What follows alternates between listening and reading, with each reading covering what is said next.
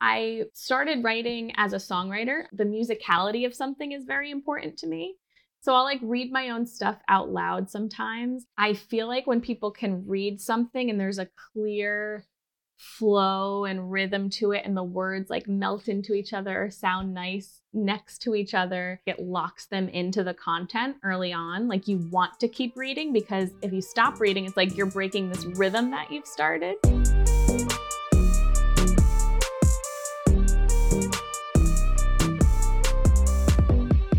in this episode i talked to jessica defino she's a journalist covering the beauty industry but she tends to take a approach that's not as popular with the sponsors and publishers because she's anti a lot of their products and a lot of the nonsense that is put into the products and the marketing behind it and, and so much else. So she's taking a critical angle and uh, she's well loved by her readers because of it, but maybe not so loved by the big brands. So we talk about how that came about. We talk about her writing style, super interesting, her approach um, of using her background in songwriting, going to school for songwriting, really to have a better, more interesting writing style. She gives some tips along that that angle. We talk about how she launched her newsletter last year and growing that to 9,000 subscribers, uh, how that is a backbone for the rest of her the work she does in journalism, and just a bunch of things. It's a great conversation. So let's dive in. Jessica, welcome to the show.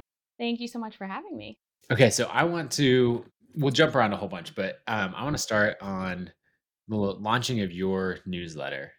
What was the the moment when you started to think, okay, I want to actually run a newsletter and start to control my own audience? I had been toying with the idea for a while.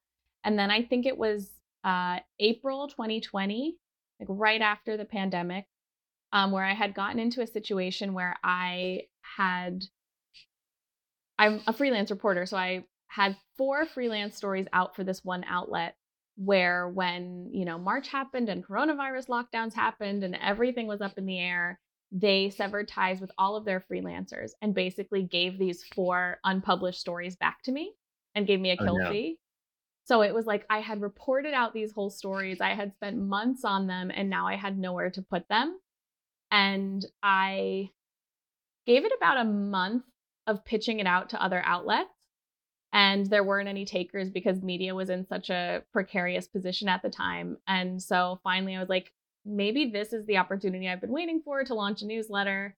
Um, and I decided to call it the Unpublishable because I couldn't get anyone to publish this.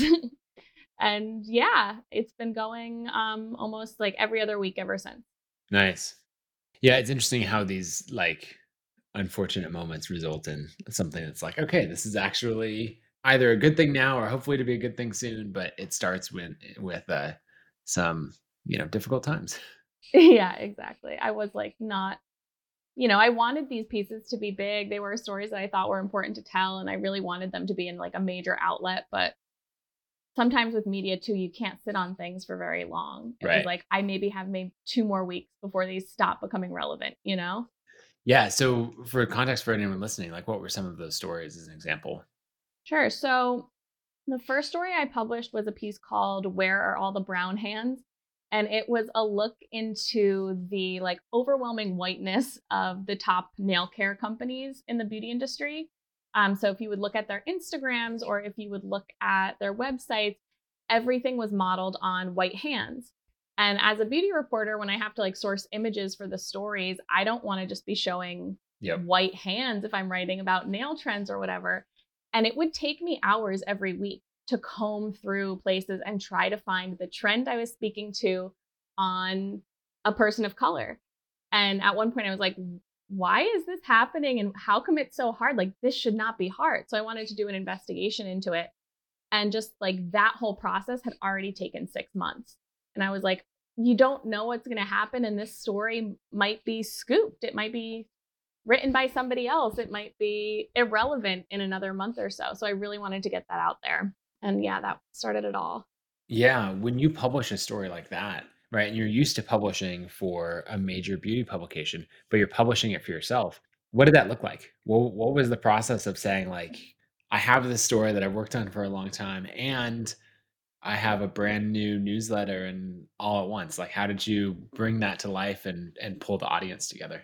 Well, luckily at that point, I had amassed um, a little bit of a social media following just from my work on more like major publications. Like I had been writing for um, Vogue and Allure, Harper's Bazaar, and I had been pretty diligent about building up a social media audience. So I had a pretty sizable amount of readers just from Instagram. Yeah. And a couple years prior, I had like tried starting my own beauty content platform but I never really had the time to dedicate to it. But I had a small email list from that from when I was still doing it. So I kind of like funneled all of that together under this new umbrella of this is going to be like my personal reporting newsletter. And I kind of got the word out on Instagram. So it ended up reaching like a surprisingly large audience for something that was like a first time newsletter. Yeah. So if you don't mind sharing, how many subscribers were like did that first article got to? I think that first article probably went out to like 1500 subscribers tops. Okay. Yeah. But that's, you're right. That, that is a surprisingly of like, here's the first thing that we're doing. And then I guess it goes to show from, right, spending a whole career being known and, and building it in the space. And then, mm-hmm. you know, mm-hmm. you're not starting from scratch when you funnel it into email. Yeah, it, it had always been important to me to, um, not as important, but it was something I thought about to collect email addresses and to get social media followers because my goal had always been to write a book. And okay. I know that when publishers are looking at whether to buy a book from you, it matters what kind of audience you have and how many people you have on an email list. So even though I wasn't sending things out prior to finally launching the newsletter, I was collecting emails here and there just just to have for the for the book pitch one day. yes, that's something that I've always heard is you know, from agents and friends who are authors and all of that is that they talk about the the email list being the thing that the publisher's looking for. They're like, "Yeah, what's your idea? That sounds good." First question. many, yeah. I mean, they use it as a proxy for how many copies can you sell, you know? Exactly. Yeah. When I was pitching out my book, it was all about um, Instagram. I, this was probably like two years ago now. Um, and I couldn't get an agent to talk to me until I had 10,000 Instagram followers. So that's like all I cared about for maybe a year. I was like, I don't care. I'm not going to put effort into anything else. I just need these Instagram followers. and I did it. Yeah. So you have 35,000 uh, followers on Instagram now. Um, mm-hmm. What were the things that worked for you as far as growing that that audience on Instagram? Honestly, in the beginning, when I was like, I need to get to 10,000 followers, I was a little scammy about it. I did a lot of the like follow, unfollow. So I followed a ton of people who were following accounts that were similar to mine. Uh-huh. And kind of kind of what you do with that is like they see that you followed them, they check out your page, hopefully they follow you back. If they don't follow you back, you can like unfollow that person right. to keep your ratio looking good. So is that like going through and following like 50 people a day kind of thing or hundreds of people? Yeah. I mean, probably 50 to 200 people. Like I would spend probably an hour or two hours a day just doing mm-hmm. stupid stuff like that that I didn't really care about. But I was like, I'll do anything to get a book deal. If it's following right. 200 people a day, that doesn't bother me. And if at the end of the day they're looking at my profile and saying, hey, this is somebody whose content I care about, I'm going to follow them, it doesn't feel like bad or wrong to me. So I just did a lot of that. yeah, it's a very small way, like small and non-intrusive way to be like, hey, do you want to pay? Like you're just sort of raising your hand and people either go like, nope, or they go, oh, yeah, I'll look at that for a 2nd mm-hmm. What's interesting is I think that a lot of creators started in that way. Yeah. But probably now when they tell their story, they're like, yeah, you know, I just I just put out good content and then the content yeah. spoke for itself. And before you know it, I was, you know, internet famous, you know? I think that worked. It worked like 10 years ago, maybe even five years ago. But right now, there's just so much content out there on every platform. And I don't think it's fair to say that if you have great content, you will be successful on that alone. Like, I think you need more than that today. Yeah. So, so the following um, people in the space, which we recommend, you know, regardless, what are some of the other things uh, on that quest to 10,000? yeah, I was following up a storm. I was liking a ton of stuff because that's kind of the same strategy. Like sometimes Instagram too will freeze your account if you like too many things or you follow too many people. So I was getting into that. I did a ton of hashtagging at the time.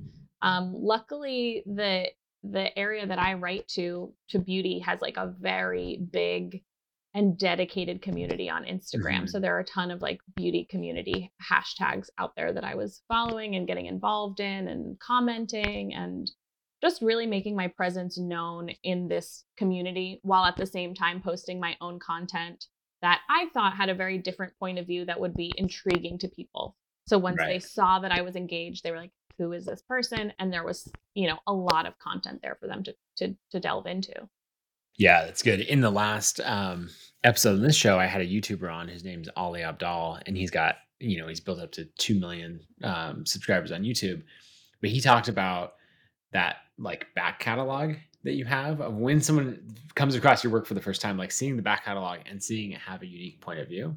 And I Mhm. feel like that would be the experience, you know, when you pop up in some little way. And they're like, okay, another, you know, beauty Instagram account. And then you come in and like, oh, this is actually different, has a unique point of view. So um I'd love for you to share, I don't know what the the short version of like the different perspective that you're bringing to the beauty industry and what someone would notice when they come to your Instagram or your um, newsletter and they're like, this is different. This is a, you know, Yeah. challenging. Um, I think the easiest way to put it is that most beauty content out there is very fluffy um, Mhm. and very positive and very product heavy. Um, and my stance is very beauty industry critical. Um, and I, I say that I'm pro skin, anti product. So I'm Okay. much more interested in how beauty applies to like your actual skin and your actual body and like the human itself rather than this external product you can apply. So I'm very focused on the science of how human beings work rather than the science of like a skincare ingredient. Right. Okay. Is there an example that comes to mind of of something where you're like, do this, not that? Yeah, I mean, probably the biggest example is just I mostly tell people to stop using skincare, you know, period, end of story. Just you don't have to. Our skin does all of that for us. You know, humans have survived millennia without pre bottled products, and there's no reason why in the past, you know, 30 years, our skin has suddenly evolved to need a 10 step routine. Like it doesn't. So, yeah, I just tell people stop using it, and they're shocked at the results all the time. I like that. I could see a conflict in message and business model in the industry um, and your interaction in, in this. Um, there's a lot of money in the industry of obviously selling. I mean, any product, but especially a product that you need to buy every month or every three months or something like that. Like that's a very good business. So, have you had any any conflict of publications not wanting to pick up your stories or any of those things as the publication is like you're telling people to not buy our sponsors products, you know, or something like that. Oh, yeah. I mean, there's been a ton of pushback, and depending on what platform I'm writing for, I always see my work being edited in a certain way or softened in a certain way or a brand name being taken out. Um, I've had articles be published and then the platform takes them down almost immediately because an advertiser has complained. Um, I've had legal action threatened against me while I'm reporting for a story just for asking questions. Yeah, yeah, it that kind of stuff happens all of the time because in beauty journalism there is a huge conflict between what you're supposed to be writing about and who's footing the bill for that content, Right. which is products and advertisers. Um, and I think in the beauty industry in particular, there's this extreme lack of of objectivity where you know editors and journalists and influencers are all gifted product or taken on press trips and and given money to review products in a way that in any other industry you wouldn't be able to call that journalism you know there's always got to be some sort of separation there like a Right. typical journalist is not allowed to accept gifts in the beauty industry it's the complete opposite it's like well how can you write about our product if we don't gift it to you so Right. it's it's a very weird space that is very reliant on gifts and money and advertisers So how has that changed as uh, as you've you know launched your own newsletter? Um, I imagine you're still doing plenty of freelance writing. Is that right? yeah yeah i'm still my my thing is is i try if i have a story i want to tell i obviously want to tell it to the biggest platform possible Yep. And then if i can't get the story placed somewhere else i will i will tackle it for the newsletter Okay.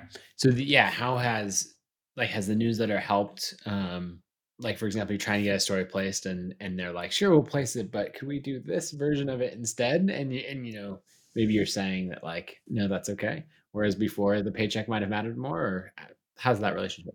Yeah, that's pretty much spot on. Um, I I didn't really push back too much before, but now that I have this um, platform that like actually brings in okay money for me, it's not like if I say no, I don't want that story published this way, it's really not like I'm losing out on a paycheck anymore because I will make that up from my own subscribers. Um, so I think since I've launched the newsletter, there have been two instances of that where I've written a story for a platform, have been uncomfortable with the edits, and actually pulled it. Hmm. And was like, no, I don't I don't want to publish it this way. It, and that feels really good to have a little bit more control over over what I want to say and the information I want to put out there. Yeah, yeah, I mean, you have even more. I mean, you you always had agency, right? But now it's like you have an alternative instead of like I'll Yeah. keep pitching it to someone else who might have the same objections or or that kind of thing. On the business side, what's well, actually, maybe if we dive into the newsletter today, right? So that we talked about where I was at a year ago when we launched to. I, I just said we. When you launched, I had nothing to do with the launch of your newsletter. There's no royal we in that or taking credit. Um, uh, when you launched, you know, a, a year and a half ago, there was at 1,500 subscribers. Um, Mhm. where is it at today? I'm at 9,000 subscribers now. Nice. hmm But I mean, I have a, a model where some of it is free and some of it is paid. So there are like different cohorts within the subscriber base too. But like I'm I'm pretty happy with how it's grown on the the free side so far. Yeah, and so on the paid side, you're charging seven dollars a month, um, or seventy-seven a year. What was the thinking on the pricing there? Was that something that you like agonized over a lot, or was that a like we'll just go with something and see how it works out? Yeah, I didn't agonize over it too much. I started out at five dollars a month, and after I got maybe my first hundred or two hundred paid subscribers, and I felt really good about like, wow, that feels like a lot. That's like a good chunk of change I didn't have before. And then when I was looking into the fees that were taken from like Stripe processing, from Substack, yeah, I was taking home like closer to $3 per subscriber. Right. And I was like, for the time and attention that I want to give this project, I'm just not going to be making enough at $5 a month until I hit a certain number of paid subscribers. Um, so I decided to bump it up to seven just to sort of motivate myself to put the time and attention into it that I wanted to give it.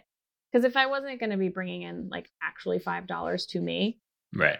it didn't feel worth it. So by pricing it at seven, I get more like five dollars, which felt like a okay. I'm happy with that number. Um, now that I do have more paid subscribers, I am toying with the idea of um, of lowering it because I feel like I feel like from um at least from my perspective, when I am subscribing to a newsletter, hmm I subscribe to a ton of them. I'm much more interested to click. I'm much more um, likely to click pay and subscribe if it's five dollars, and if it's like six or seven or eight, I'm like, You think about it a little eh, that's more. kind of a lot. Do I care enough about this content to pay that much? But personally, for me, five dollars is like a whatever. I'll Yeah. I'll subscribe kind of thing. So I I think I'm getting closer to the point where I feel like I have enough of a base that I can do that and hopefully reach more people. Right. Okay. I have so many questions here, but diving into the the psychology side of when you're deciding to subscribe to something, right? Because everyone listening is running a newsletter and asking these same questions of like, should it be five dollars? Should it be twenty dollars? Should it be free? Should it be two dollars? You know, like any of these things. Mhm. And then they're- they're analyzing their own buying habits, and they're like, but what if it's a a business versus a fitness versus you know any of these like what category I'm in? Um, what are those other things that you notice beyond price of when you as a newsletter consumer uh, go to like instant subscribe versus like think about this how many articles have i enjoyed from them recently or like that tips it over into the other side Right. I don't know that there are that like my personal revelations will be uh, relevant to people. I personally, just because I run a newsletter, I love to support. So if it's anything that I'm like vaguely interested in and it's like $5 a month or less, I don't know why $5 is my cutoff. Yeah. But I'll subscribe and I'll just see what it's like for a couple of months. And if I don't like it, whatever, I can always unsubscribe. But I just really love the idea of putting that abundance out there into Right. the universe and just being like, I'm a little bit interested in this and I want to support this creator because I know what a like a hustle it is. Um, I'm sure the average like newsletter consumer doesn't really doesn't really think that way. But for me, I don't know. I love a good headline. If it's like a good, quippy, funny headline, like I want to be reading fun critical content. There's a lot of like heavy critical content out there. Um, and I love something that's like fun and critical. So that'll get my attention. Yeah. So like there are things wrong with the world and we could get depressed about them, but that doesn't do Yeah. anyone any good. So like let's have Yeah. fun about fixing the things that are wrong with the world. Yeah, exactly. Like turn it into a little bit of a like the state of the world I feel is so bizarre. Right. It's just so wild that we have set up the world the way we've set it up. Like everything that that exists is just something that like some guy made up one day and we were like, "Okay, we're going to go along with it." And I feel like there is a lot of humor in that. So yeah, I I love looking at the depressing state of the world through like a bit of a jokey lens. So if I find anything like that, I'm like immediate subscribe.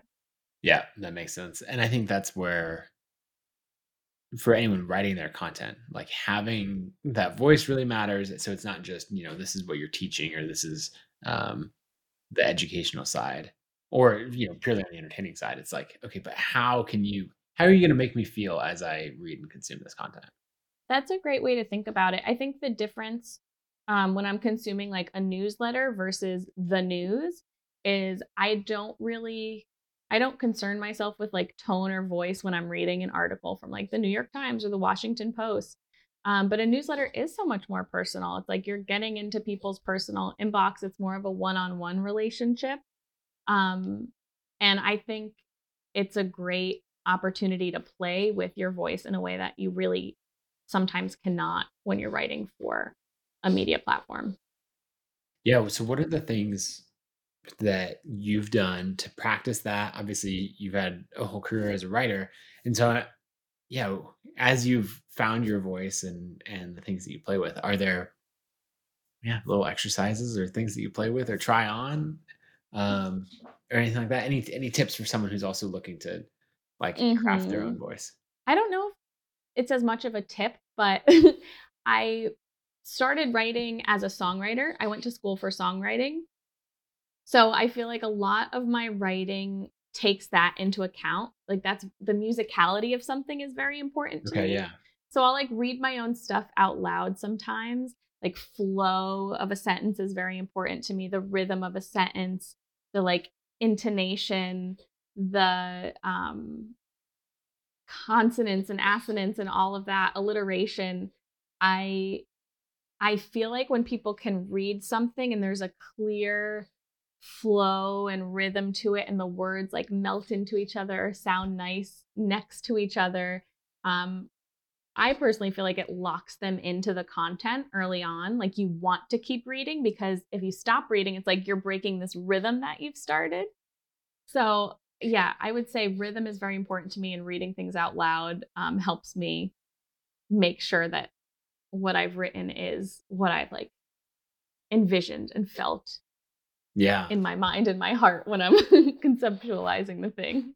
Yeah, reading out loud is a really good uh, tip because there's so many things where I'll find myself starting to read what I wrote and then like finishing it in a much more like in my head in a much more conversational way and then realizing the sentences or the following sentences that I had down were not conversational they were like stilted and the Mhm. version that I wanted to auto finish in my head is like oh that's better let's let's say that instead you know No, I love that. And I think I think newsletter subscribers are like ready for more conversational writing. Like I don't I think you can be like professional and say something that has weight and has merit and has value and still be kind of, you know, casual about it.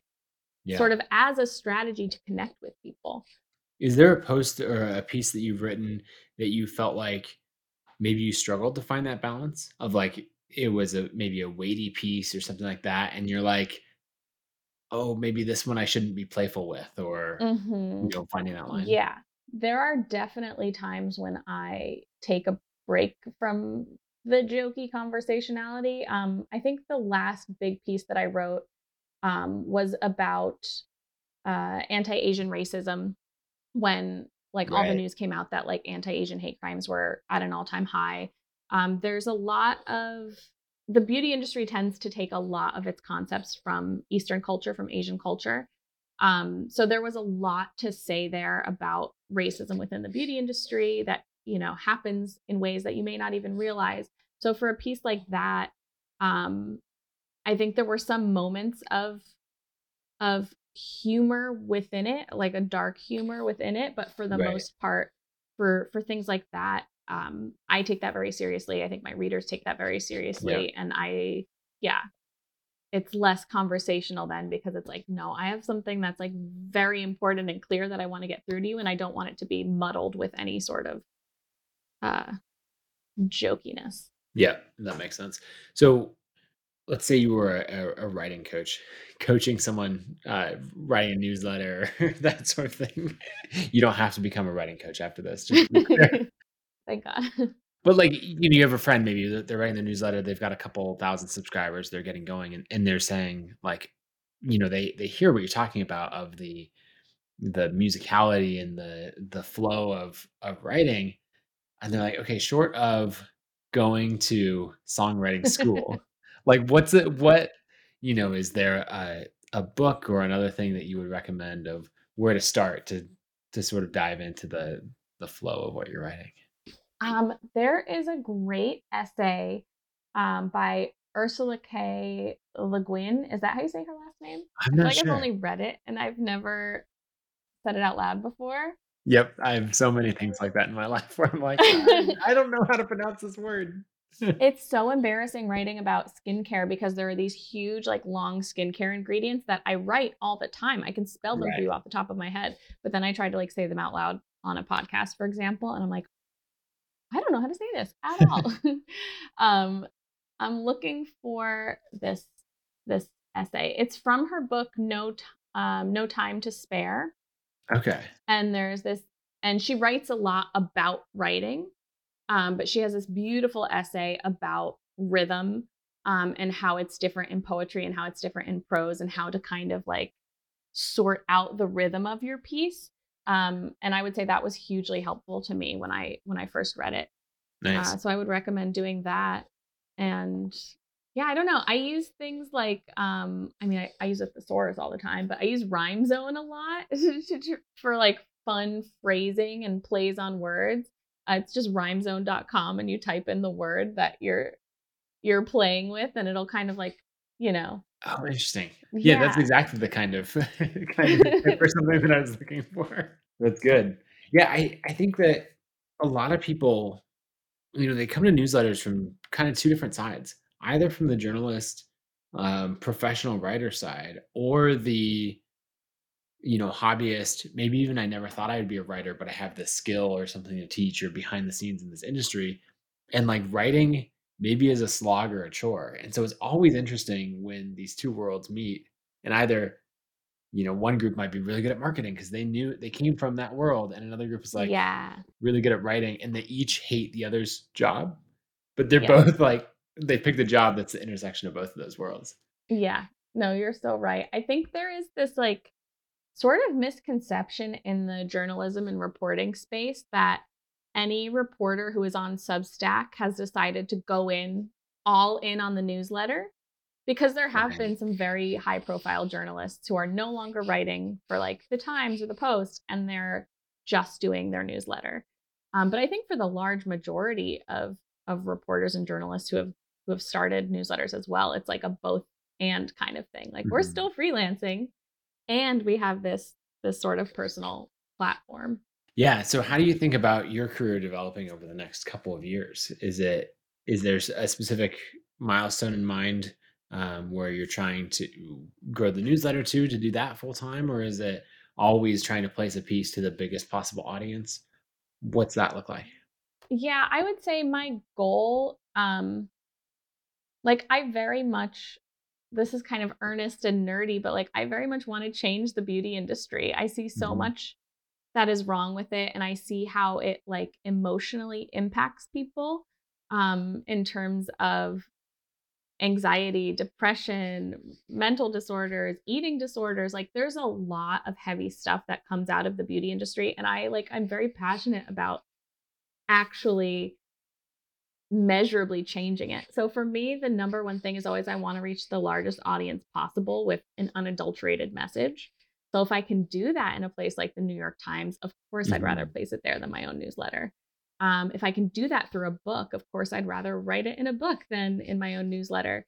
So the newsletter has been sort of like a nice foundation for me to have and a nice fallback for me to have. And I I truly love fostering it as its own little separate entity but i would i would say i almost try harder to place things elsewhere because i want as many people as possible Yeah. to be able to to read the things that i'm i'm writing about the newsletter i'm i am writing my first book right now and it's definitely been hard to juggle book writing with like reporting for other platforms and deadlines so i will say like juggling a book and my own personal newsletter has been much easier than trying to juggle a book and reporting. So I think I think there will be times in my writing career where I'll lean a little bit more heavily on the newsletter and times where I'll lighten up on the newsletter. Um, always seeing it as sort of like a supplemental tool to my like greater mission. Something that I think I don't know what publication they were writing for, but someone was telling me about was that in each of these publications, they're watching the view counts, you know, for every story. And that they had gotten the newsletter, I think they were maybe at 20, 25,000 subscribers. And they would, e- when they placed a piece with a fairly major publication, they would email it out and they, it was enough direct traffic to that individual piece that they could get it to move on some of these internally watched leaderboards and stuff like that. And so editors were paying attention to that of like they didn't necessarily know, like making things up that, you know, Jessica was the one who drove a bunch of traffic to this, but they're just like, wow, Jessica's stories are consistently resonating. And so they were wanting to pick up more pieces in that. Um, and so I always always wonder about that of how you can it's not gaming an algorithm or anything like that, right? Mhm. You're just saying like, look, here's my story and I bring an audience as well. Oh, I love that. I might try to do that. I always do like I do these little roundups every other week for my paid subscribers. Um and and if I have something that comes out, I'll always put drop the link in there. But I've never done like a strategized push like that, Right. which would be interesting to experiment for sure. Well, because it's like if someone is following you, they, they're following you for your content and your ideas and your perspective, and they probably don't really care if it's you know in your Substack, you know, on your Instagram, or you know in Right. some major publication. There's like, look, I want to read your your content, and you're like, oh, today's article is Yeah. over here on Vogue, or you know, That's like kind of nice to hear because I think that's something that I do worry about pretty often with my newsletter is I I feel like a ton of my newsletter um, readership has come from social media, Mhm. and so I'm like very conscious of cross posting. Like I don't I don't want someone to get my newsletter and say I already saw this on your Instagram, so I don't need to subscribe. I don't need another email in my inbox because I'm seeing it on Insta, you know? And I don't know if that's okay, like yeah, a legitimate concern or how much people see when they subscribe to you on different platforms, but that has been you know, something that I'm very mindful of where if it's like a meme that I'm posting on social media or just like a one off Instagram post, I'm probably not going to repeat that content, even if I think it's good or important on the newsletter, just because I don't know. I'm aware of like how precious it is to allow someone into your email inbox because, at least for me, like email is very annoying. The worst part of my day is trying to like go through my inbox and file it away into folders. And I never want my newsletter to be like, oh, I've seen this already, or I've seen something very similar from her already. right, yeah. I don't know that I have a perspective on on that. I'm just thinking about it. I don't have the same concern, but I don't know that you know whether I, I should or not. I think probably my approach would be that if you've already seen something, let's say there's five or six things in the newsletter, and I've already seen one of them on Instagram, that I just skip past that one. Yeah. And so my focus would be on making sure that everything's high quality more than making sure that everything is um, completely a unique Yeah. piece. That's I mean, that's encouraging to hear, and I think that that might, uh, change how I approach my, like, every other week roundup. Yeah. Maybe I'll experiment and I'll see. I'll see if people are like, "Hey, I already saw this." You know, the other thing that I would do is I would ask. Uh, one of my favorite things to do is to ask for replies to my newsletter, which has the downside of that you get a whole bunch of emails. Um, Right. but they can often be really fun because they're, um, you know, the people who are reading every day and like they're following your stuff, and and so they're usually not pitching you things. They're just saying like, "Here's the thing that I like." And so in that case, I just say, "Hey, you know, if I share something on Instagram, would you also like it here, or do you feel like keep those worlds more separate? Like, don't I want everything to be unique?" And then I would just like say, "Hit reply and let me know." Yeah. And and so, yeah, I bet, you know, out of 9,000 subscribers, I bet you'd get at least, I don't know, 20, 30, 40 replies or something. Yeah. That's a good point. Okay. Oh, you're inspiring me. I have so many ideas now. Perfect. I love it. Um, okay, one thing that I want to know more about is growing that that newsletter from the pieces that you're I assume subscribers are coming from Instagram and then also from the pieces that you're publishing. Have you Mhm. seen like spikes um, when it came from an Instagram post that did what really well or some other promotion to drive subscribers to the newsletter? I mean, I definitely get new subscribers every time I post about it on Instagram or Instagram stories. So I would say that's been like a main driver for me. But my two biggest like surges of subscribers came from um all of the newsletter press that's been happening Yes. lately because you know like the newsletter revolution is here. so um I got a little write up in New York Magazine and then one in the UK Sunday Style magazine and both of those were amazing and totally unexpected. I had no idea they were coming. Um, so now I'm like, damn, how do I how do I facilitate some more press for myself? Because this is where it's at. Like, what would a spike like that look like? Is that a couple hundred subscribers, 500, a thousand from one of those?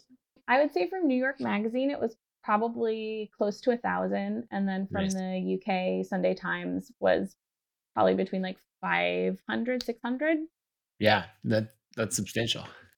yeah it it was it was really exciting um and it definitely goes to show like the power that these publications have and it's it's it's interesting to see that power as applied to like inherently um anti large publication platform like a personal newsletter you know Yeah. So how do you how do you think about it when it's like we more press would be nice. You're like, hey, this yeah this yeah is a, a big boost, you know, mhm um, a 10% lift in total subscribers or something from a single thing. mhm And then knowing what you know about journalism and being in the space, like, is that something that you craft a strategy around? Say, okay, I'm going to intentionally pursue um, placements in in these mhm publications.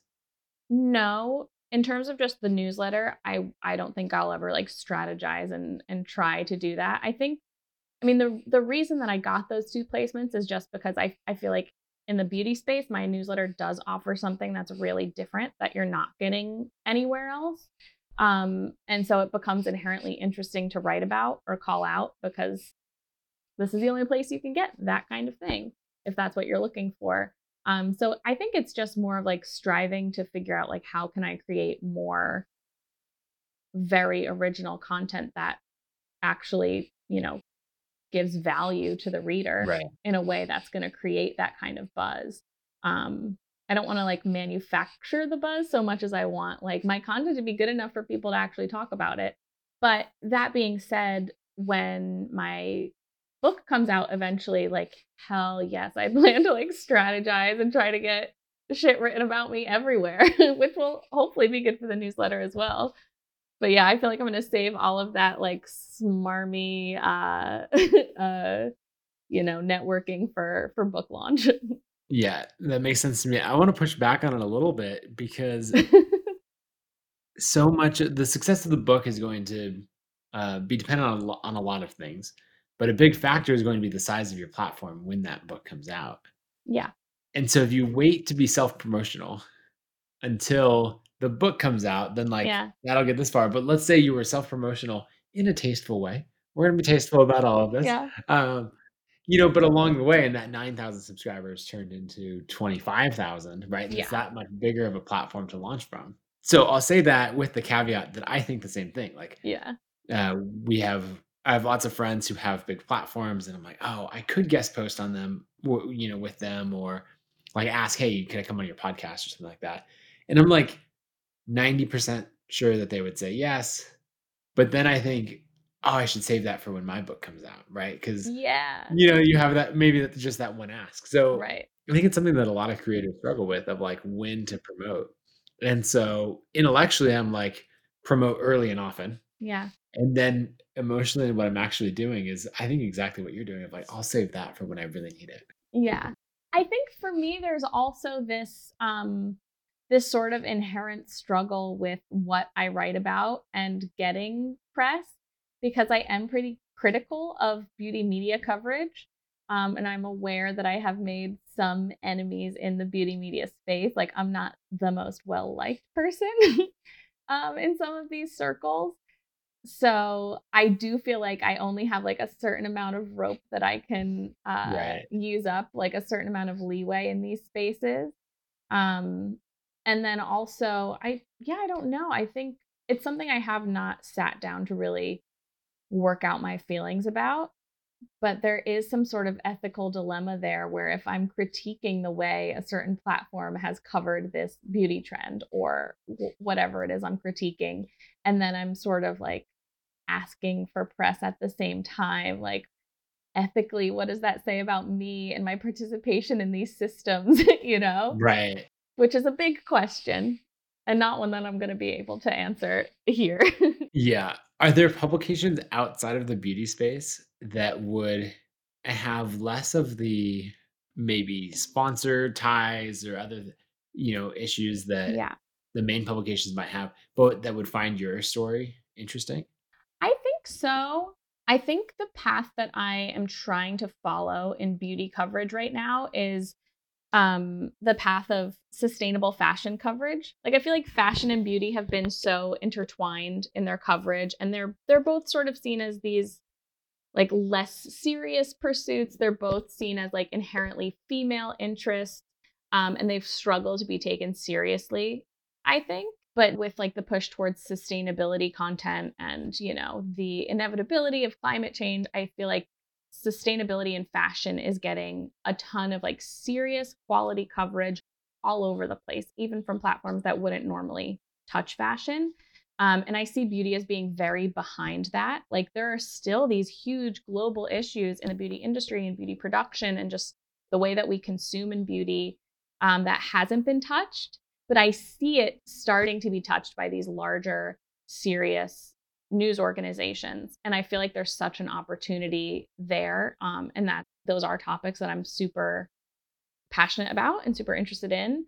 So I'm I'm trying to carve out a space for myself there to say, look, we're taking fashion seriously for the impact that it has culturally, societally, environmentally, like we have to start taking beauty just as seriously because it's just as big um, of a problem. I like I like that angle, and that that makes a lot of sense. And just seeing trends in a neighboring industry, um, I think you're right. I, I hope that I hope that you're right, and that plays out in that way. Me too. One of the things that I'm curious about is kind of the rise of newsletters in the journalism space. I don't come from that world. I very much come from the newsletter world, and so seeing you know so many people either make the switch full time um, or get to the point where they're like hey i've been writing these pieces everywhere and, and like my byline has just directed people back to twitter or instagram or something. Um, Right. and now it's directing people back to my own audience. What what are you seeing in like in your friends and colleagues and all of that? Is are a lot of people starting newsletters or is there this overwhelming trend of some are starting it and maybe it's getting hyped more than is actually happening. yeah, I think I, that's what I've noticed. I don't think as many people within my like sort of direct community of, of journalists and reporters are starting newsletters. And I think it's gotten so hyped. Like we're in such a moment of coverage right now that it almost like seems like a little lame to start a newsletter now. Because like everyone's doing it. Yeah. But the reality of the situation is that everyone is not doing it. And I think there's still a lot of opportunity and a lot of room um, to grow and to move into and to create your own kind of thing. Um, like I mentioned, I think there is a big misconception that if you're starting your newsletter, that means you're done with journalism and you're just doing this right. now. It's like, no, you can very much do both. And you can do your newsletter once a month. You can do it, you know, once a week. You can do it however often you have time for. Like you said, you could use it as a tool just to send out your journalism um, pursuits to a wider audience. Um, but yeah, I think sort of the hype around newsletters has sort of um, created this little, ooh, I don't know if I want to do a newsletter too, because I'm going to seem like I'm just doing what everybody else is doing. Right. Yeah. The the newsletter hipster trend has sort of passed. like it's gone mainstream. Yeah. I can't do it. Exactly. I mean, for the record, I don't believe that that's true, right. but I think that's how people are perceiving it. Well, it's so funny to me because I've been doing e- you know email and email newsletters and that kind of thing since I guess 2013, uh, and you know very excitedly got into all of that. And I was telling people like email is amazing, and friends I meet who've been doing it since like 2001 were like, yeah, like good job discovering it. Do you want yeah. a gold star? like what? A pat on the back? What are you hoping for here? You know, and so it's interesting watching, you know, these trends as they come. Mm-hmm. If you had a friend who you know is in the space who comes to you and says like oh i'm going to start a newsletter you know what are the things i don't know the three or four things that you would tell them right away of here's what they should watch out for strategies that they should uh, employ any of those things um i mean my number one piece of advice that seems really obvious but isn't always is just to find your niche like i would say hone in on something as specific as you possibly can um, within your space so that people have a reason to to subscribe. Um, I would say to have like, especially if you're doing Substack or a place where you can view past newsletters, like have a healthy backlog before you actually start soliciting people um, to sign up so that they can see what your content is like. Um, and then this is a big thing that I think is missing from a lot of the journalism to newsletter side because, like you said, there are people who are coming from marketing and people who have never done marketing in their life. Um, something that I do is that when I'm sending something out to my paid subscribers, I send a shorter version out of it to my free subscribers and I say, click to continue. And then it brings them to the paid subscriber thing. And I convert between 30 and 50 people every time. Oh, wow. And when I sign up for free newsletters, which I sign up for a ton of them, I have never once gotten that. I've never once gotten an email that's like the intro of the article and then it, you know, sort of leads me into that paid funnel. And I used to work in marketing. I used to work in fashion marketing and that's that was just like a no duh, of course I would right. do that sort of thing. Um, but I've never seen any other like journalist to newsletter convert use that very easy tool. So I would say take advantage of that for sure. Yeah, that's interesting. Of the things that in one industry, like right in the marketing industry, everyone's like, obviously, of course you would do that, and then you get into another space, and it and it is this exciting new thing.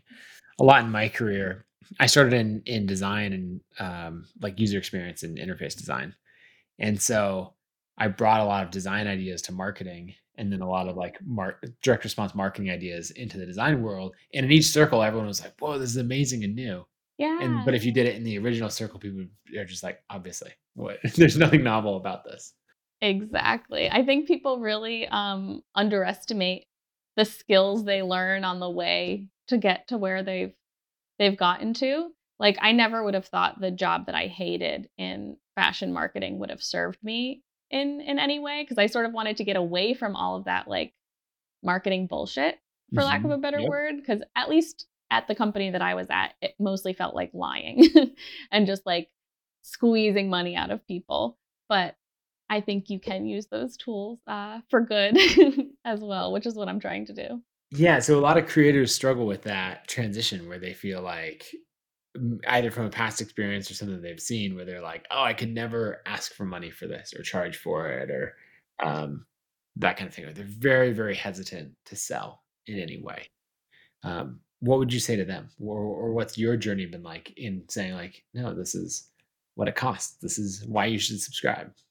Yeah, I mean, I think it's important to have um, to have a reason. You know, make it very clear that it's reader funded or user funded. Um, for me, all of my content is very clear that I blame the media advertisement model for so much of the misinformation right. and bullshit that's out there in beauty. So, me saying that my newsletter and this content is completely user funded so that I'm loyal to you, the reader, rather than an advertiser, um, is very, like, you know, quote unquote, on brand for me. And I think people who are interested in my content are more than happy to pay for it because it's solving a problem that I am pointing out in my reporting, you know? Um, and then I would just say also, like, allow yourself to be surprised at how much people want to support you. Um, I have been so pleasantly surprised by people who are just, they just like my content and they're happy to pay for it. And I think one of the, the biggest, um, the biggest ways that I've seen that happen is that um, on Substack, they let you do like the paid, so you can do monthly or a yearly rate, or you can do something called a founding member, which is just somebody who pays a little bit more to support. Right. And they don't really get any extra benefits at all. And I am shocked at the amount of people who give me 50 more dollars than they need to just to support. Um, and that's like every time I get that email that's like someone signed up for the founding member level, it's it's heartwarming because it's like there are a lot of people out there who want to support great creator um, led content. Do you have a percentage or numbers on that? Like, I'm curious. I, every time I see that, I'm like, how many people select that option? Because yeah. I know from doing multiple prices or packages that it's one of the best ways to increase revenue is to just mm-hmm. have a higher priced option available. And yeah, confirming that, but I want to know any numbers. Yeah, I have not like crunched the numbers on anything, but just from so I sent out a paid newsletter um, on Thursday. So between Thursday and today, from like my conversions of free yep. to paid signups, I've gotten um, I think 56 new signups. I would say maybe 10 of them were the yearly membership and maybe five of them were the founding member. Okay. Wow. So half of the yearly ones being the like, yeah, I'll I'll pay you fifty dollars more just to support your work, even more, Yeah. right? Because the yearly membership is supporting your work, but even just like Yeah. above and beyond. Yeah, exactly. I mean, that's that's just like roughly from what I remember from the from Yeah. the emails. Um, I'm not like super concerned with with stats and strategizing right now. I'm just like ecstatic every time I get the the ding on my phone that says somebody new signed up. yeah, that's super fun. So what are the things that like you're thinking about next for the newsletter? Is it slow, steady growth? Um, maintain that while working on the book. Mm-hmm. Is there a big milestone that you're working towards? Any of those things? There's not a huge milestone, but I think when I first started it, and this is, I think, maybe just a personal hangup, but I was very conscious of not like bothering people too much, like not being in their inbox constantly. Um, so it was like one big story a month and then every other week for paid. Um, and now I'm toying with the idea of doing more um, short form content and more weekly content. Um, I'm going to be launching a new feature for paid subscribers that's going to be um, like an advice column, but not not like beauty advice, but more like how do I navigate the industry? How do I divest from these marketing tactics? How do I like stay smart and know what's a lie and what's not? Um, so I'm going to be launching that within the next month. And then um, for everybody, I'm going to be launching, I don't know if it's going to be weekly or even twice a week, just like little, um, like a little tip newsletter.